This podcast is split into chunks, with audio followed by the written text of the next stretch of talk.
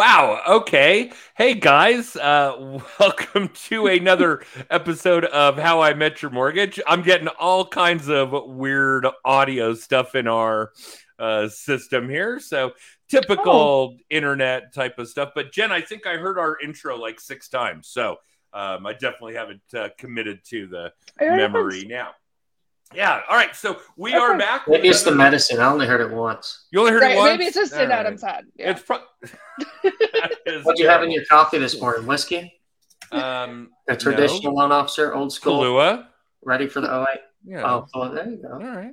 No, yeah, it's it's too early in the day at six thirty for whiskey.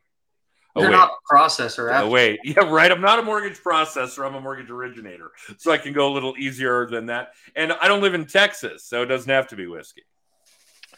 Right, so um, we've kind of already had an intro here, um, but uh, our guest obviously needs no introduction. Those of you that uh, circumnavigate the mortgage space, and even those of you in the real estate space, our typical audience probably know of or have heard of the infamous Chris Griffith. Welcome back to the show, Chris. Still Hi, Chris. infamous. Like, I Yeah. haven't been infamous in a while. Like, have you seen me being infamous and stuff? Uh, okay, I'm gonna say recently, no, no, your uh, infamy has been Year, toned down. Years? I would agree. Um, but I haven't seen her talk to you in a while. Jen and I saw you in Atlanta. We were at a conference. Uh, January. January. Mhm. Okay. Um, so it's it's been a minute for sure. Um, and I think I actually even saw you in a sport coat that day. Hey, I wear, uh, like, uh, you know, my hypocrisy has limits. Like, I wear a suit here and there. I don't wear a tie. I usually wear a v neck t shirt underneath it and some tennis shoes because dress shoes are pretty uncomfortable to be in all day. But yeah, I mean, I clean up. uh, well, I don't know. I guess it's a debatable degree of clean up. So we'll just roll with that. But Chris, tell us what have you been up to all year since we haven't seen you since Well, for January? one, for all the people that listen to this, they're like, "Oh my god!" That are like a minute or two in, and like Christopher Griffith, like not this guy again. For the record, I haven't been infamous in a couple of years, and the only reason I was infamous was because when I came, when I came on the scene in the mortgage space, I've been in the mortgage space, but when I came on the scene, kind of amongst a larger viewership, it was because I was really frustrated with the performance of many different large corporations and individuals with the way they were behaving around certain loan types and what that would do to the ultimately the consumer and the industry and uh, us as originators at the same Yes, right? Still So happening, but go on. i was frustrated and it's still happening and i'm still frustrated with certain things but the difference is at the time i didn't have means to impact change. And i think this is a basic human need. We all need hope in something. And so the difference then and now is we have an organization of 150 plus professionals that spans not only the individual loan officer and real estate agent, but underwriting into lenders and other uh, partners and entities so that we're able to make a difference, I would say, in the problems that we're seeing. And so having an outlet to change the problems you're seeing will prevent you from becoming infamous, I would generally say. If you don't Ah, have there's a good formula there. And it's Yeah. probably helping with the frustration level as well. All right. When you're really frustrated with something and you can't change it, right? Or you feel like you can't change it and you feel like all the people that can and should aren't or aren't listening, what do you do? Well, I you shut up, you complain, or you complain and you do stuff. I didn't do the first one. Okay. No, you did not. Um, and we had you on the show a couple of years ago when it was uh, more infamy than change. A lot. And yeah. th- uh, d- uh, did you see this comment from Joe Feinhandler, Jen, that says finally a decent guest, I'm assuming, on your Yeah. show? Didn't we just have Joe on the show? We did just Okay. have Joe on I the just show. want to make Yes. sure. Joe, my man. Thanks, dude. Yeah, Joe. Uh, attaboy, Joe. Um, so tell us what that looks like, Chris. I mean, we're, we're talking about vetted VA here. Yeah, talking about this better is that so- outlet for change that you're describing. Uh, for those of you that don't know what that is, go look it up. It has probably been one of the greatest catalysts for change in mortgage and real estate for veterans and active military that the industries have ever seen. And that's not me stroking Chris's uh, uh, there, his beard. That's that's funny. I would though. That beard has become epic. We talked about that before we went live. That it took you less than a year to grow that back. Um, but give us some insight. Tell us about the kinds of things that Vetted VA is really charging forward with.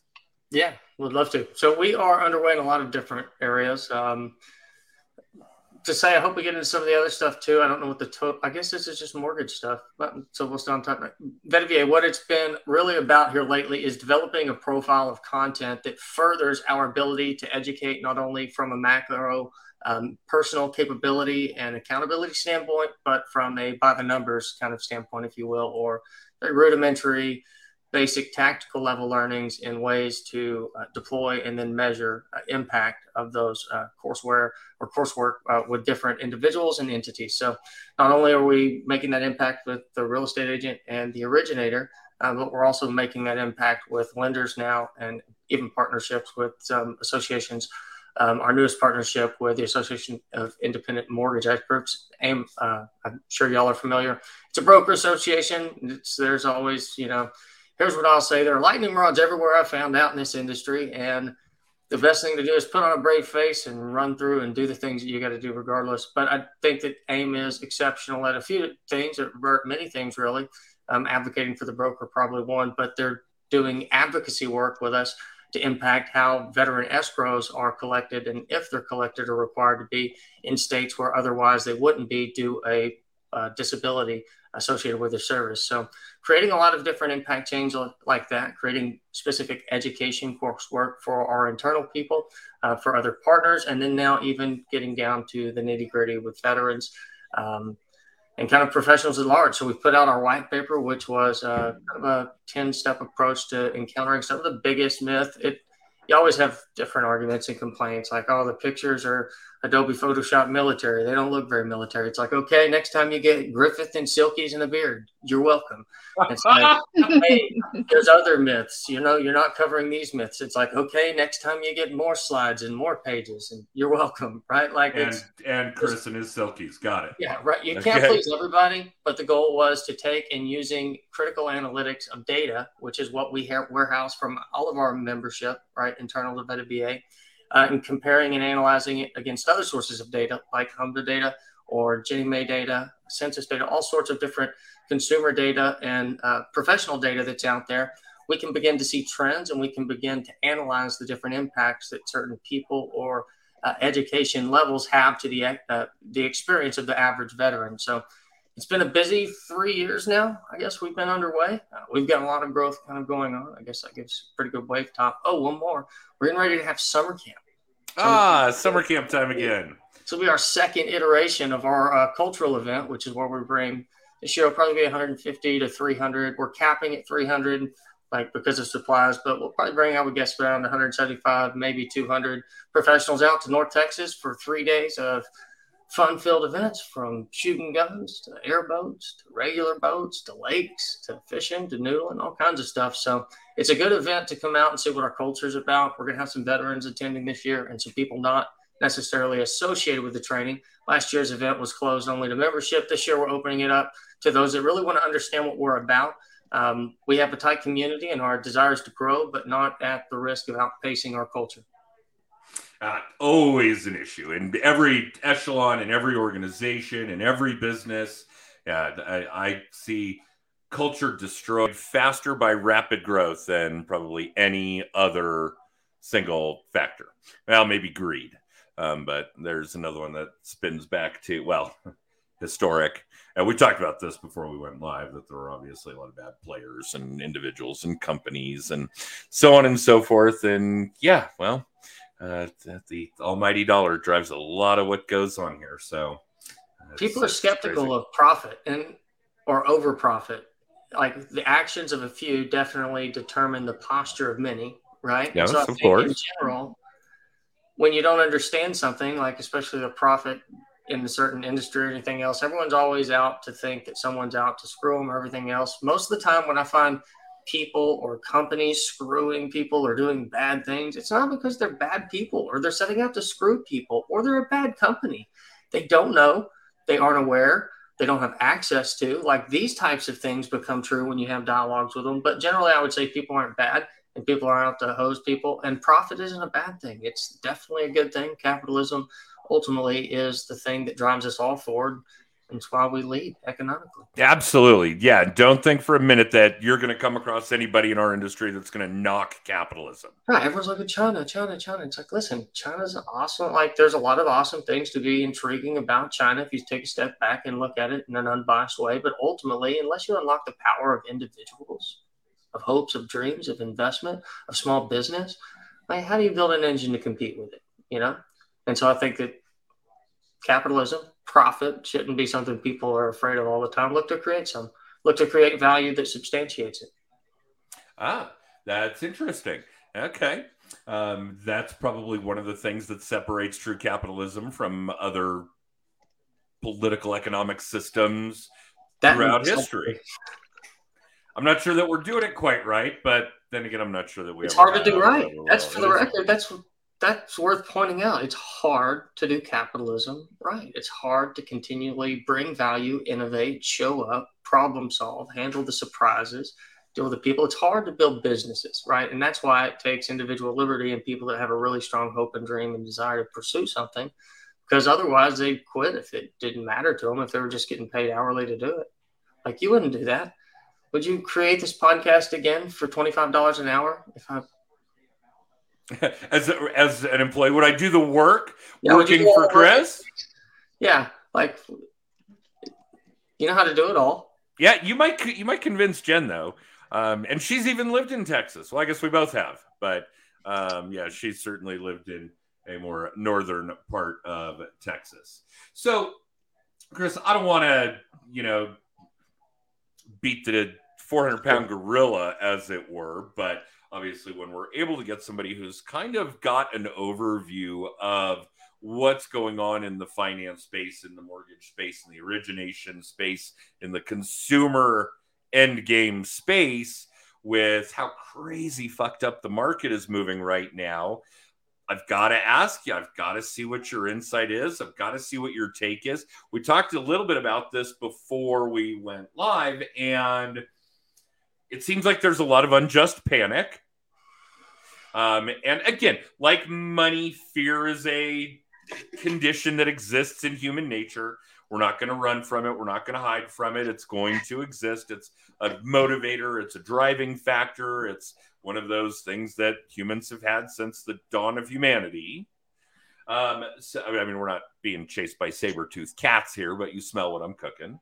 Um, so we talked a little bit about the fact that it really hasn't changed a whole lot in your space other than change. You still want to see people buy real estate. You still want to buy real estate. You still want to see people invest wisely. You still want to see those markets move. And not just from a capitalist standpoint, but from a this is what's best for the consumer standpoint. I think it's very hard to show anything different than this that in five, ten years from now, over the next 10 years, the cheapest time to have bought a house would have been yesterday. Today, yep. Friday before rates jumped. but relax, seriously, because that stuff's going to come back down too. All things. Yeah, that that part doesn't bother me. And uh, for those of you that are kind of watching what goes on in the mortgage-backed securities market or with what goes on in mortgage rates. And please understand that right now that is, the mortgage-backed securities market is really the sole dictating factor. Now there were times the majority of them up until recent years, where we could look at the stock market, we could look at the yield, we could look at the bond, and kind of have a solid correlation as to what mortgage rates are going to do. But uh, pretty much since the start of the pandemic, there's been a pretty significant disconnect between all of the financial markets, right? Normally, we would have seen, or historically, I should say, we would have seen where if the stock market was down, institutional investors are backing off, putting money into securities. Uh, granted, the lower yield but lower risk.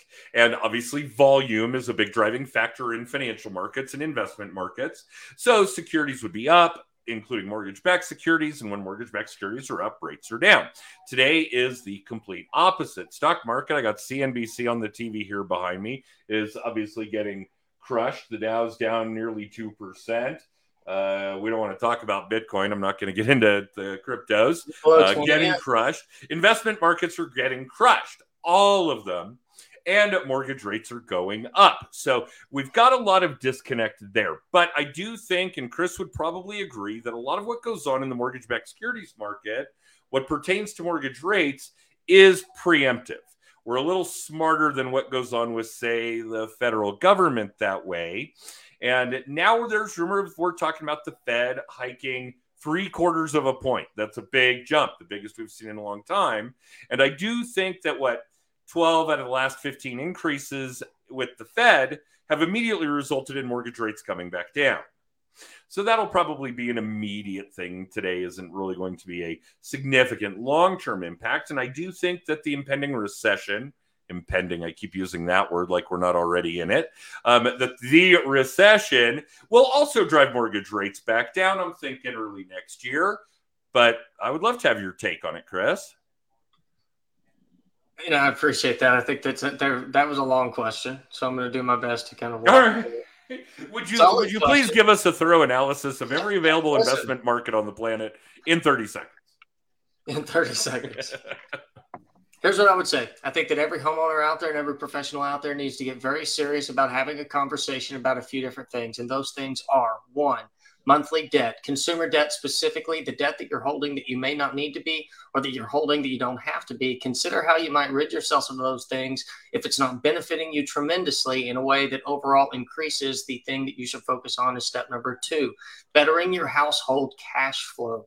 Whether it's reducing your expenses, reducing the fun things that you do, or doing other things as a side hustle, whatever, to create additional revenue um, that's something you should focus on. So, three, you can increase your liquid reserves. Liquid reserves, not cash necessarily in the bank, because I don't think that that's been a very smart thing over the last six months, right? It hasn't. That's what, anyway, whatever. And and here's a weird one. Here it's zero smart because it earns zero. Be yep. glad you're not in European countries where military invasions might result in the complete cessation of banking operations and now you're actually losing money. Right. But building up your liquid reserves so that you have staying power in the event or when the event of a downturn, whether it's personal, national, regional, local, whatever, prepare yourself. Why? Because piss poor prevent piss. sorry, I haven't done this in a while. Prior proper planning prevents piss poor performance. So, ah, well said. Eventually, but seriously, your liquidity matters. So a lot of people have liquidity in different places. Some of them have it in mattress money, right? Money in their saves, money in the bank, money in mutual money market funds, CDs, stocks, bonds, right? Some of those things are a little more liquid than others. I use assets that allow liquidity and compound at the same time. Doesn't matter. Make sure that you're doing those things, right? Because it is likely, like you said, that the that we're going through another economic cycle. We've been in a growth cycle for a while now. It remains to be seen if we're in an economic down cycle or recession. And I think that that word, a lot of people want to like, are we in recession yet? We, oh my God. It's like, if you don't shut up, I'm going to pull this car over and we're going to turn around and go home. Like, knock it off. It's like, at what point is it like that same dynamic? Truthfully, I'm not trying to be rude or crass here, but no, uh, that's not rude or crass. That's a great analogy. Here's the thing the market's adjusted and the things are true long before you recognize or validate the word being true. So, does it really matter right now if we are or aren't? Look at the things around you, look at the things that are going on, make your best estimate. Even if we are in a period of recession here personally, we're still buying. We're still buying real estate. We're still refinancing real estate. We're still investing into new assets. If you're worried about the market, you probably might be in a place where you could experience some issues that are going on. If you're losing population, if you're losing jobs, if you're losing corporate headquarters in mass and it's creating negative overall impact to you economically and locally, that might be an indicator that you're due for a stalling or a small adjustment. But I still think that national housing supply isn't in a position, even when considering rentals and new properties coming online, isn't in a place where you're looking at major catastrophe. If anything, the major catastrophe I think that's more likely people should be worried about is what inflation may continue to do to drive prices in housing if they don't get certain things under control. But there's a book out there for those looking here. You can see it. This is a book I would recommend and have recommended to a lot of people. I'm taking my entire company through it right now. If you're listening and you want to follow along, you can join Be My Neighbor group on Facebook small group right now, just starting it up with our company, but I'm taking them through and helping them understand this one book. This book is a book I read for the first time a little over a decade ago now. It's impacted how I invest and look at different markets. It's called Emerging Real Estate Markets by a gentleman named David Lindahl. Uh, David Lindahl, someone invests in com- uh, commercial property, uh, multifamily, a lot of different things like that, but has great insight and understanding into what causes markets to change, right? So, great book to check out to understand what's going to go on maybe near you, understand some of the immediate drivers, because real estate is not a national thing. No. Would everyone stop like pretending that it's the same temperature everywhere? It's the same price, it's the same problem. It's not. It's all well, God, there was even a time, if I remember, it's been a while, where different states or regions in the mortgage space were different. I remember some of these big wholesale lenders would actually publish a different rate sheet for Colorado yeah. than Texas. Yeah, absolutely. State adjustments. It was a very common thing. I mean, I haven't looked at rate sheets enough here lately. I don't think we do it anymore. Right. Yeah, do you even get rate sheets? I will say I don't even get rate sheets in my email anymore. Maybe just be a good filter. I don't know. Uh, that but could be. wrong. State adjustments are definitely a thing. I'm not yeah. certain if they still are. It wouldn't surprise me terribly if they are because it ultimately it's a lender's assessment of risk. That said, a lot of the state adjustments that you used to see those lenders making, what markets are the popular markets right now there, y'all? Most of the time it was the rural markets where they provided an adjustment because of the state that we're going into. It's a safer market. Now that's where a lot of the people are growing. It's a lot of where the new growth is occurring. It's a lot, it's where new corporate investments occurring, right?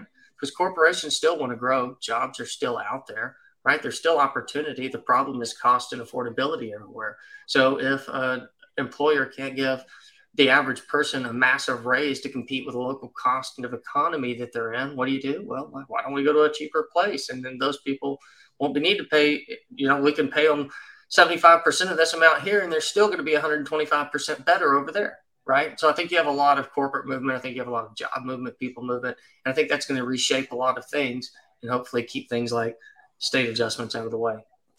But this happens in every major economic cycle. Yeah. Which is exactly how you described it, which is true. Recession is, I agree, a term that is going to be unique to specific markets, specific products, those kinds of things. Are we seeing a recession in the lumber industry? Are we obviously what you're ready to turn the car around over is the real estate stuff because the entire free world wants to know when the bubble's going to burst. Man, it's like y'all did math. Yeah. Remember what that's called? we go up and down. Yeah. That's a sine wave because I went up first. Oh, okay. Sine wave, I believe. And the direction. I, I, didn't do all that well in calculus. I'm not like going to. That's how movement occurs generally, whether it's up, down, like cycles happen and everything. There's opportunities regardless of where you're at in those cycles. Typically, you can find opportunity depending on what your need, plan, goal is in those things. I, I think long term, to bet against real estate as an asset, I don't know. You'd have to explain to me kind of how you justify it because I think it has more intrinsic value, more intrinsic demand, and ultimately it's a cost associable with shelter, a human requirement, uh, regardless of what's going on anywhere. So if the U.S. collapses completely, China overtakes everything. It's like, where do I want to be? I wanted a bunch of houses and maybe some apartments, maybe a beef and cattle and land thing because people still need those things. They still need a place to live. They need to eat, right? I think it's focused on fundamental pieces of need. And so I don't know. I'm encouraging people to buy still depending on certain pieces. I think that some wary, some borrowers should be wary and some markets should be wary, at least in the type of assets or investments that they're making. Um, that said, uh, you know, it, would be kind of case by case. I don't want to make things too general on that downside. I think too many people do. I, like there's this thing that Moody's put out. They highlighted it was pretty ambiguous about how they determine most overvalued markets. And what seemed to me, from what I've known is going on, regardless of what's driving growth, markets that have grown rapidly for 12 months by certain percentages were flagged as likely to depreciate up to 25% due over uh, valuation, right? One of them was listed was Sherman, Texas, here in my backyard, right? So when I see it, it's like, okay, well, critical review here, big publication like thinks that I'm wrong, and I say I'm wrong only because the opinion that I've personally arrived at after considering all of the things really close to me with a microscope is it's not the case. And I think more than likely we're in for, like everyone else, kind of a national pause while everyone emotionally reacts to what they don't know is going to happen just yet, right? And then the markets that were positioned well continue to push back and grow. I don't think there's a drop in value. I think, if anything, there's stagnation for a period or a, a decrease to the pace of growth, even if there's not stagnation.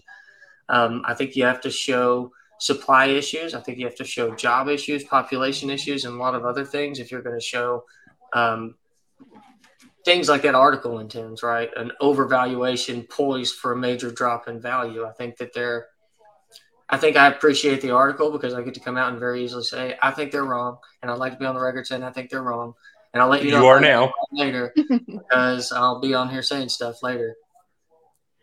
But we'll see. Who knows, right? Like anything could happen globally. We really are to a degree in a global economic environment. Yep. I've heard people, really knowledgeable people here recently say inflation's through the roof. They're destroying the value of a dollar. Well, the value of a dollar isn't necessarily just associable to inflation. And inflation itself, if anything, is only associable to a change in prices, not necessarily the strength of a dollar, right? Because that is in judgment to a lot of different things, globally, global economics like considered, right?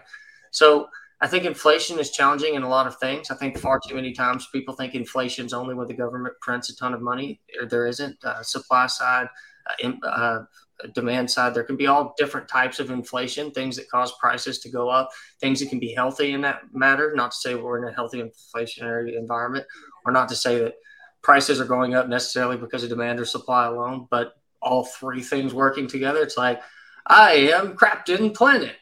Did you notice that? Uh, we got it. Okay. Sorry. yeah.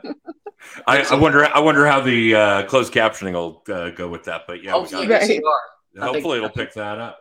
Um, right. And the inflation's an interesting one because again, we we've got such a short memory. It's just amazing to me. We we were falsely suppressing inflation for a decade, maybe more.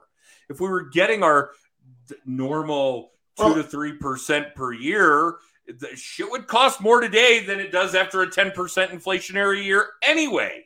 It's like almost a decade stall out. And so I talk about yeah. something in something uh, I call a five year VA house hustle, which is my approach to buying a single family house, assessing market, location, acquisition, rehab, rehab and then resell or uh, cash out valuation period, right? Five step approach. It's how I go about it. But I talk about something uh, during that process, during market um, or location specifically, about buying back in time. And when you can go into a market that's growing, that fundamentally is changing because of new drivers with employee ability, right, with jobs, with population, with infrastructure, all of those things, and you can buy a house cheaper than what it sold for in 1995, you're buying back in time. Like not all markets you can assess it that way, but in a growing market on the heels of what we came through from 2008, where everything just stalled out after it dropped, right, for a long period of time, was going to be like slingshot engaged, right? Like Ricky Bobby, here you come, Like that's what it felt like for me. It's like, oh my God, this property's not going to sell in less than it did in 1995 ever again. Like nothing, you know what I mean? Cost isn't even like associable to then, right? So I think when you can find certain certain markets again, they, they need to be growing. They can't just be like declining markets, or that's obviously not going to work. But not very many markets decline over decades of time that that never correct. And markets that do have big declines ultimately eventually correct. Look at like Detroit, right? Like there's a bustling little market that I bet people weren't betting on a decade ago. Some yeah, that's true. Baltimore went through that cycle. Yep, same kind of thing. Best time to invest in real estate is when everyone thinks you're an idiot for investing into real estate. so, yeah, that certainly brings up an interesting piece. And yes, Jen, I know we're going to run over, but we always do with Chris, so let it slide. Um, real, the cost of real estate, the supply and demand issue that's driving it, has it's gone up. The cost of real estate's gone up a lot in recent years. Um, I'm still big on acquisition cost to borrow the money has gone up this year a lot, no question. But it hasn't been perfunctory. There's just no way I'm getting. Well, okay, yes. Last year I purchased property, I don't know, 3% interest rate, and it's gained 50% in value. And I wish I were making that up, but there is actually a property that I have that has does fit that formula. Am I really going to give a shit that it's now going to cost me 6% to borrow the money if my annual return is 50? I'll take my 44 net instead of my 46 net or my 48 net or whatever everybody is upset about because interest rates are no longer two, they're five, or they're not three, they're six, whatever the case may be. But I think you said it before we went on. Uh, or maybe we've actually been live when you said it. The the real estate isn't going to get any cheaper than this. Yeah, I don't think that it will. I think this. Here's what I like. Everyone they have arguments that not that are incoherent, like my speech sometimes. Apologies. And what I mean to say is, they That's say the whiskey. We get it. Lumber and all of these things and prices are all going to go through the roof, and they're going to stay through the roof. And then there's going to be a big housing collapse. Everyone's going to sell their houses with lots and lots of equity to move to where? I, I'd, I'd love an answer to that. Anybody who knows the answer to that, please let us know. I have on the house that we bought for 740 four years ago that's now worth probably a million and a half is a two and a half percent rate. Like my payment on the mortgage is cheaper than it would be renting something a quarter of the house's size and like half the quality, right? So what I mean to say is if the prices are high, there's no building going on, the market's down. Like if people have staying power, or even if they don't, for the record, what happens during major economic events now with housing? Dun, da, da, the government's here to help forbearance for all, whatever they do, right? They've shown their hand. And the reason why is because destabilizing or, or them not doing something to deliberately stabilize the housing market against foreclosure. Ultimately, they learned in 2008 foreclosure, if it hurt anybody the most long term, or the banks, a lot of the times, the banks didn't do well taking back and managing and holding all of those assets. No, they didn't. Property didn't do well being steady, sitting and doing nothing either. Many of the banks had a big loss because of theft and other things too. So, all I mean to say is, I don't understand how you're arguing that real estate value is going to come down when you're talking about inflation and the value of money inherently dropping rapidly faster than ever before. If anything, that tells me that I'm very happy to have my two and a half rate, 30 year fixed loan against the value of an asset that's likely to be uh, inflated just as fast or better than anything else, right? Only this one can cash flow too, and I can change my circumstance. So I don't know. I think that they're largely just people that are pessimistic. They see negative stuff everywhere. I think that they, I don't know, they make There, well, and part of the problem is there's a lot of juxtaposed commentary out there. There's a, there's a lot of conflicting information, and again, I think part of it is that it is hyper local. What's going on in your backyard is different than what's going on in my backyard. Another great point. It's not a one size fits all kind of situation that we're dealing with, especially in real estate value. It always has been a local, regional, state based kind of a thing more than it has just been a national uh, kind of a piece too. Even though we have national cycles, I think that arguably the last 10 years have been really more of a national cycle of growth, catching up from the previous issues that we had uh, compared to anything else. And then you saturate it with demographic and like I don't know. It could be, I think it's going to be an amazing decade for homeowners. I think it's going to be a great period to be bold in. I think that it remains to be seen. I'm going to quote Logan Mohtashami here. It remains to be seen just how many houses and how much sex and how many babies the millennials are going to have.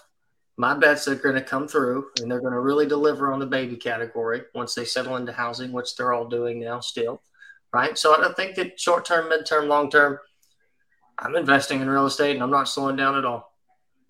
Yeah, I think that that's wise, pretty much, uh, regardless of the market, the space, the locale. I think that the supply and demand issue is something we probably don't solve for a long time. When somebody asks me about when real estate values are going to come back down, I'll usually say something like, in 2050, they're going to come back down to whatever they were in 2045.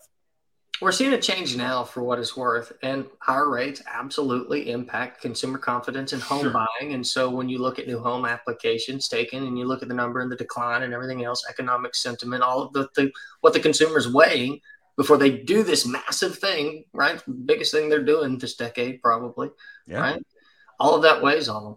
And so I think, you know, I think ultimately that even when there's not a problem, you have kind of a stall and impact, a kind of decision point. We're seeing that right now. But to that being said, it's not like inventory now has rebounded and we're at like great numbers. We're still very like Logan again. a savagely unhealthy housing market. It's a very unhealthy housing market because demand is driving inflation harder than anything. Sure. Right?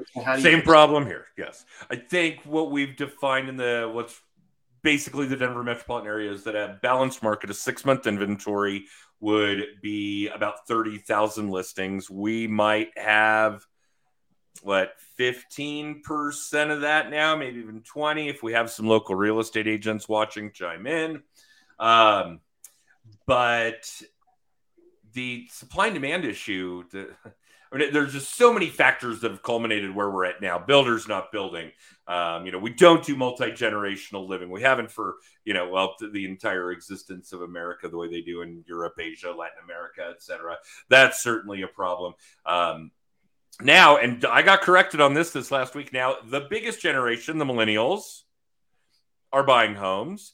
Uh, look at Jen nodding. Yeah, power to the people. Um, no, you're only a million stronger than the boomers, and it's just because oh a lot my. of the, the, boomers are aging out of this thing we call life. Um, so that's such yeah. a nice way to put it. Aging out of life. Aging out of life. Uh, well, there are days where eternal rest has a nice ring to it. Don't get me wrong. um, but yeah, so we've got and the boomers. They're a great example. Uh, huge population all living longer, all staying in their homes longer. I mean, there are just so many things that have been coming for either decades or even centuries, uh, and certainly in years, um, that are compounding the supply and demand issue. That, yeah, I cannot imagine there's ever going to be a time where any piece of real estate somebody would buy today would ever be worth less than what they're going to buy it for today. Ever. Yeah. I cannot yeah, imagine that that's possible. We're going to yeah, have ebbs and flows. We're to have highs to every house that's here now and every house that was built 30 years ago that's here now, right? That those houses are here 20 years from now. Houses get demolished all of the time, right? Houses fall apart. Houses have to be completely fixed, refixed, reinvested into. The market, people are always going to buy homes, even if interest rates are crazy. Interest rates are crazy right now, nowhere nearly as crazy as they've been. And long term, ultimately, is if we do move into an economic downturn, right, into a kind of a down cycle of an economic event, what's going to happen with Fed policy? What can they do? What can't they do? What you know, what impact does it create on themselves and the and the the nation if they keep things in certain situations? So I think ultimately there's not a lot of cause for freak out at all here. I think everybody should get back to work. There's a lot to be done. There's a lot to fix, and I think that most of what's going to happen to follow is everybody the economy is everybody's literal emotional like choices behind spending their money. What's more emotional, spending your money? Not a lot. Little. Right? Very so little. People spend their money emotionally. People think emotionally before they think logically. I can prove it. I have this thing I used to do to prove it. You want me to prove it? Oh yeah. Last if night, it... as Aaron slept quietly in the bed, I creeped into the bedroom and opened the door quietly. I sneaked in, slowly slid her panties to the side so I could fit my socks in the drawer without waking her. I was putting up laundry, you see. But people react emotionally before they react logically, is what I mean to say. And when it comes to spending your money, We're about to take this podcast to a whole new level. Right? Going to be rated X soon up just I think we're there, but look, you right. can't help it, right? People react emotionally before they react logically. Know that about yourself and know that about other people too, and give them a little grace because of it, right? And understand that with money, an emotional thing, when it gets spent, that people are going to react emotionally. So they're doing that right now, and I think that's going to cause as much of an impact as anything else if the R word comes out here. Uh, but I think that there's no reason to wait for the end of the story. Wait till you hear the punchline think about it for half a second and then react, or else you might find yourself laughing when there wasn't really a joke. True Just story. Yeah, and and of course we do live in a world where a lot of what goes on in political America, corporate America, has to be driven on fear. Well, how many of us feel judged? Like we're judged on if we or how we reacted, or if we didn't react and how we didn't react, right? Like you don't have to like re- relax think about it, breathe, make a good choice for what you want to do long term, right? And try not to make hugely emotional decisions, even though you know emotions impact your logic and thought process. Very true and very difficult to do. But yes, uh, wise words this time around from Chris Griffith. Slow down, take a breath, look at it with a little clearer vision. Uh, it's hard to do. I know human nature is a unique condition. Uh, but yeah, Jen, I know we're way over. Go ahead, take us. So, unless there's anything else you want to uh, hear about with Chris and his wife and her panty drawer. Oh boy. All right. Guess not.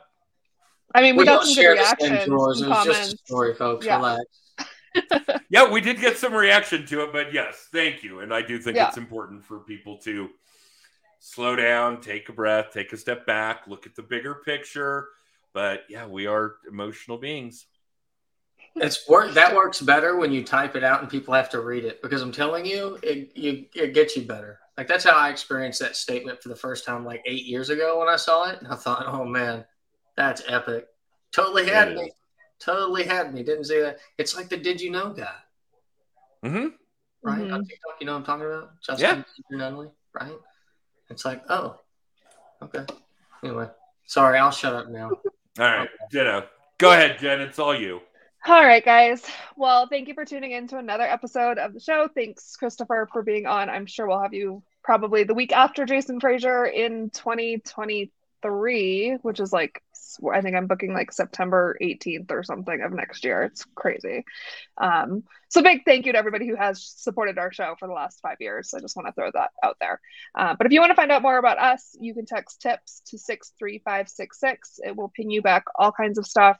Um, you can get a copy of Adam's book, Just the Tips. You can book a free hour coaching with us, uh, past episodes of the show. But big thing right now is you can get your tickets for Social Media Day Denver, which we're just about just over t- like two and a half weeks out. September or September, June. I'm thinking Mile High Mastermind already.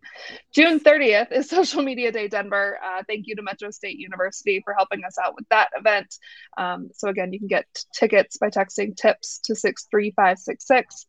We've got speakers on everything from Facebook ads. Adam's going to talk about video. I'm going to talk about Meta's um, scheduling software, kind of everything. Some mindset speakers. So definitely don't miss out on that. And then right after that, tickets will go on sale for September for Mile High Mastermind, which is September 16th and 17th. Uh, thank you to University of Denver on that one. We have a great time partnering with the schools for the different events. So, yeah, find mm-hmm. all that and more by texting tips to 63566. All right. Well, thank you, Jen and Chris. Thank you. Always a pleasure to have you on, and uh, hopefully we'll get to see you sooner rather than later, and hopefully sooner than the fall of 23. Hey, listen, tomorrow's my birthday, so we can do this a day before my birthday again next year. As a birthday present to myself, I would like to say mm-hmm. that I, I'm sorry for how busy we're likely going to be in a refinance period, which would be my best guess. I'd like to say to my future self also, a way to go getting it right on not freaking out because the markets that you were following did, in fact, blow up and you made some sound decisions, right? Oh, I love it. Perfect. I and I am going to go back and watch this. I'm going to remember your birthday next year. And I'm going to pull this up and see how right Chris was. And it won't be the first time. Thanks Right. again, Chris. Thanks to all of you watching or listening live or in syndication. You can catch the next episode of How I Met Your Mortgage at 10:30 Mondays Mountain Time. Um, and yeah, I guess that's it. You guys all have a great week. Bye, guys.